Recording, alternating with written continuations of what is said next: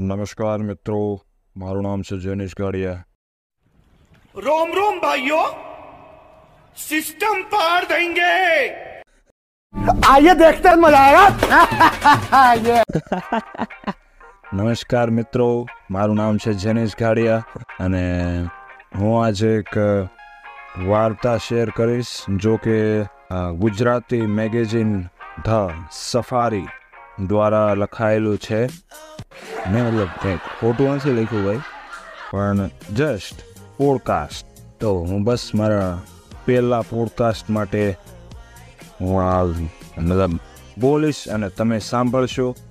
એ પણ અમુક કારણ કે આ માત્ર એક podcast as a audio podcast છે તે માટે.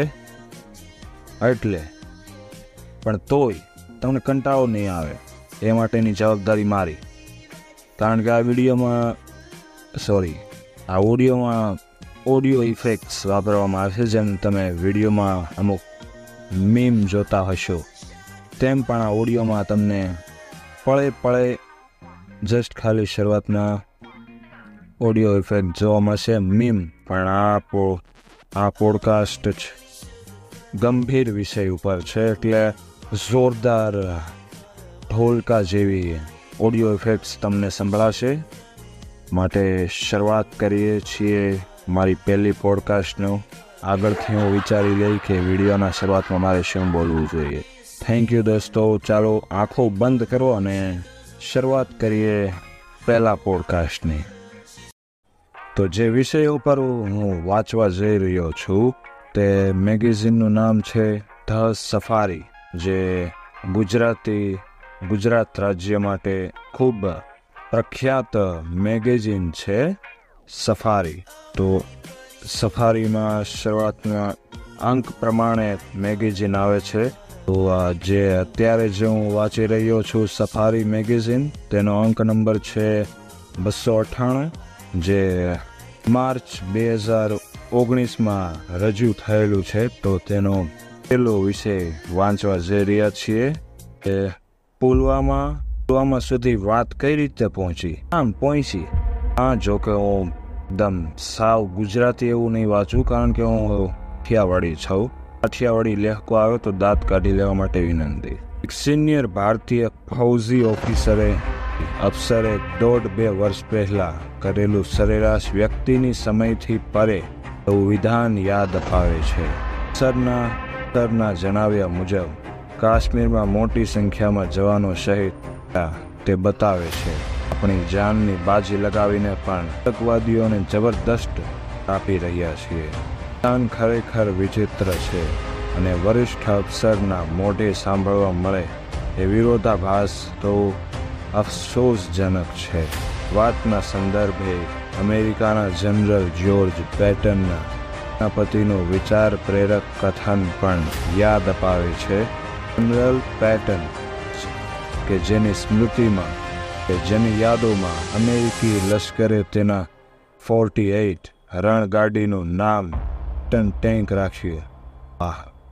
મારે અહીંયા તો દુકાન બનાવે તે મહાદેવના નામથી રાખે.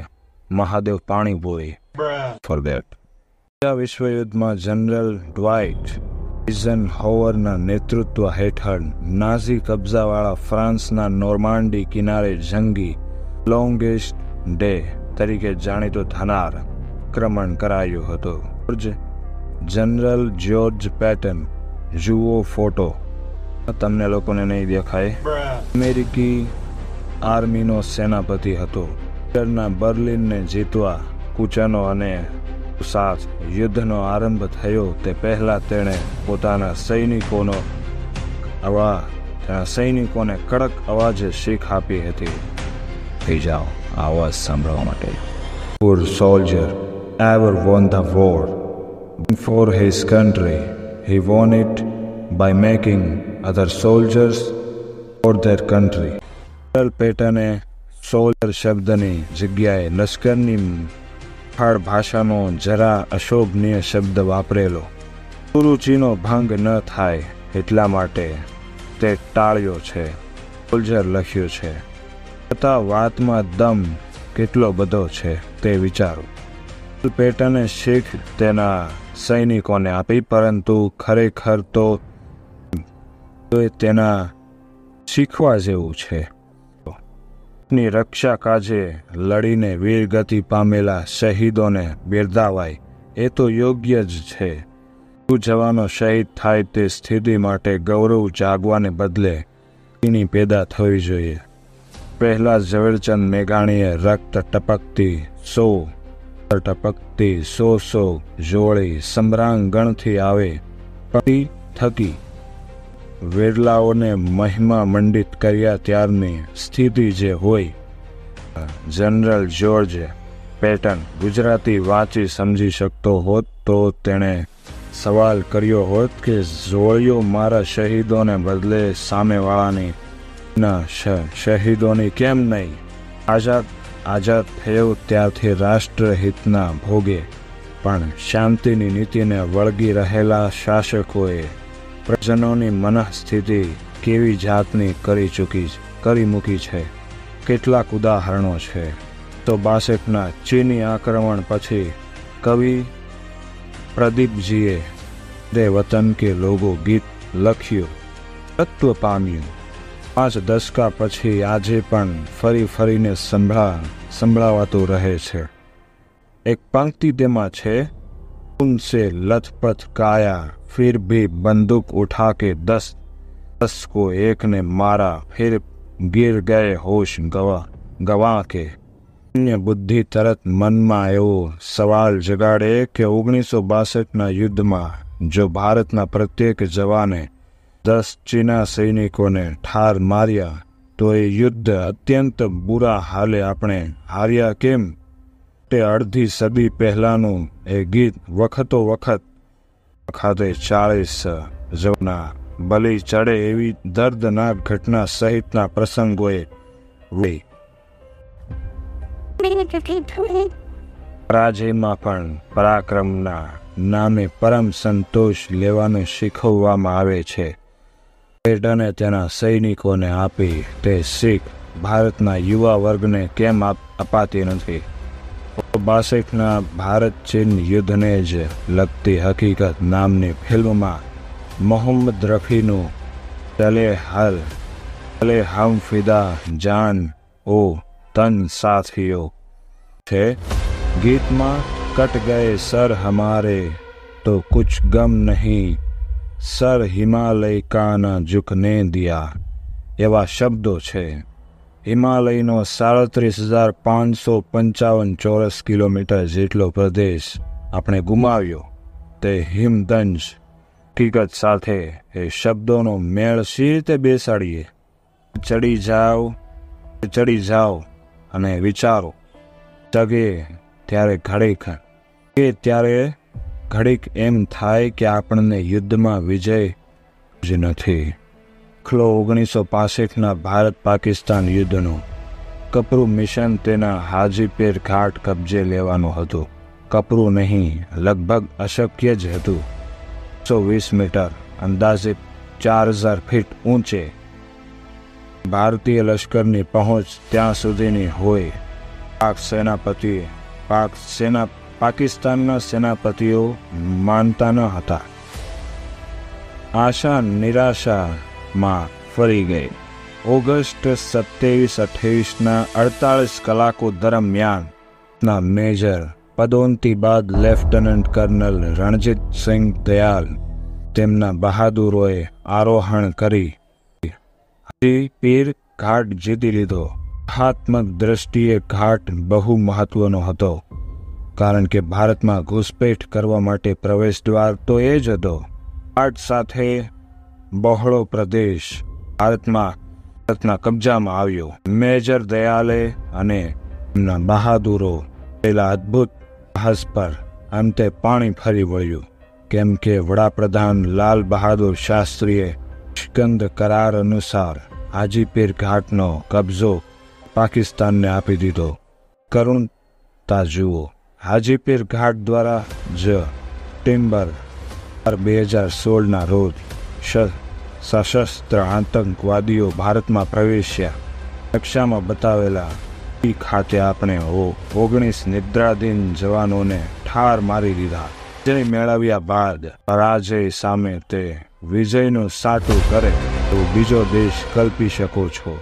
ના જ કરવી પડે કેમ કે વાસ્તવમાં તો એવો દેશ જ નહીં. ઓગણીસો એકોતેરના યુદ્ધમાં આપણે પાકિસ્તાનના ટુકડા કરી નાખવા ઉપરાંત તેના ત્રાણું હજાર સૈનિકોને યુદ્ધ કેદી બનાવ્યા. કેદીઓના છુટકારા માટે અને યુદ્ધમાં ભારતે જીતેલા પ્રદેશો અંગે વાટાઘાટો માટે શિમ, સિમલા રવાના થતા પહેલા પ્રધાન ભુટ્ટોએ રેડિયો બ્રોડકાસ્ટમાં પ્રજાજનોને એવું વચન આપ્યું કે, હું તમને નાસીપાસ નહીં થવા દઉં. ઇન્દિરા ગાંધી સિમલા રવાના થયા ત્યારે એમ બોલ્યા કે હું વિજેતા તરીકે જતી જતી નથી.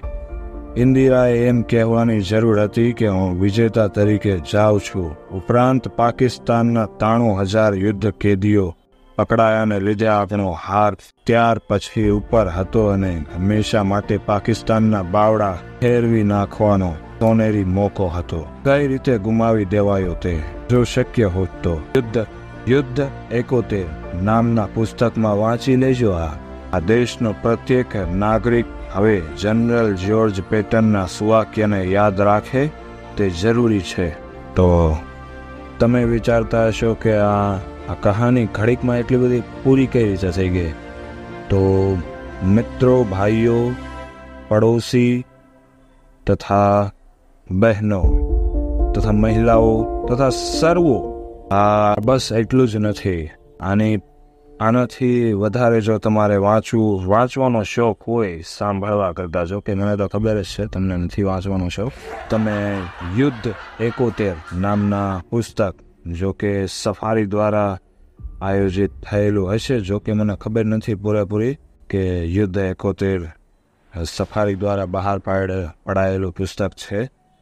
અને જો હોય તો તમે એમાં વાંચી શકો છો આ વિશે, યુદ્ધ એકોતેર વિશે. બાકી આ વાંચવા માટે મેં પરમિશન નથી લીધી કારણ કે ફની વેમાં જવાબ આપું છું ભાઈ. સિરિયસ ન રહેતા બહુ. લેવું હોય તો લેવું તો આ મારું પહેલું પોડકાસ્ટિંગ હતું. આગળ પણ હજી એક પોડકાસ્ટિંગ આવશે સૈનિકોની સ્ટોરીને લગતા પણ આવશે પણ તમને સાંભળવાનો શોખ હોય તો જ.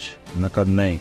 નકર મારે રાતે દાળ ભાત ખાવા પડશે. તમારી રીતે તો મિત્રો, મેં આ પહેલો પોડકાસ્ટિંગ જે પુલવામામાં કઈ રીતે ખબર પહોંચી, આમ પહોંચી. જે નામ, નામકથી ટાઇટલથી જે કહેવાય વાક્ય વાક્ય નહીં, પણ હા, જે કહેવાય જે લખેલું છે તે સફારીના બસો અઠ્ઠાણુંના અંકમાં ઉપસ્થિત છે. તમે ત્યાંથી વાંચી શકો છો. અને જે મેં વાંચ્યું કે પુલવામા સુધી વાત કેમ પહોંચી, આમ પહોંચી. તો એ વિશેનો સોરી એ વિશેનો પૂરેપૂરો લેખ તમે યુદ્ધ એકોતેર નામના પુસ્તકમાં વાંચી શકો છો. જો તમારે વાંચવું હોય તો જો કે મને ખબર છે, તમે ભગવદ્ ગીતાને હાથ નથી લગાડતા તો તમે કહી દેવા વાંચશો ખરું સંભળાવી દે. કદાચ મારી પાસે આવે તો એ પુસ્તક. બીજું કોઈ નહીં. જો કે આ વાંચતા પહેલાં પરમિશન તો નથી લીધી કારણ કે મને એવું લાગે છે કે ફિકર કિસી કી પરમિશનની લેની. ના વગેરે વગેરે એવું કંઈક. હસતા રહીશું પાતતા રહીશું ચાલતા રહીશું અને સૂતા રહીશું અને સાંભળતા રહીશું જીજે પોડકાસ્ટિંગ ઓન હિયર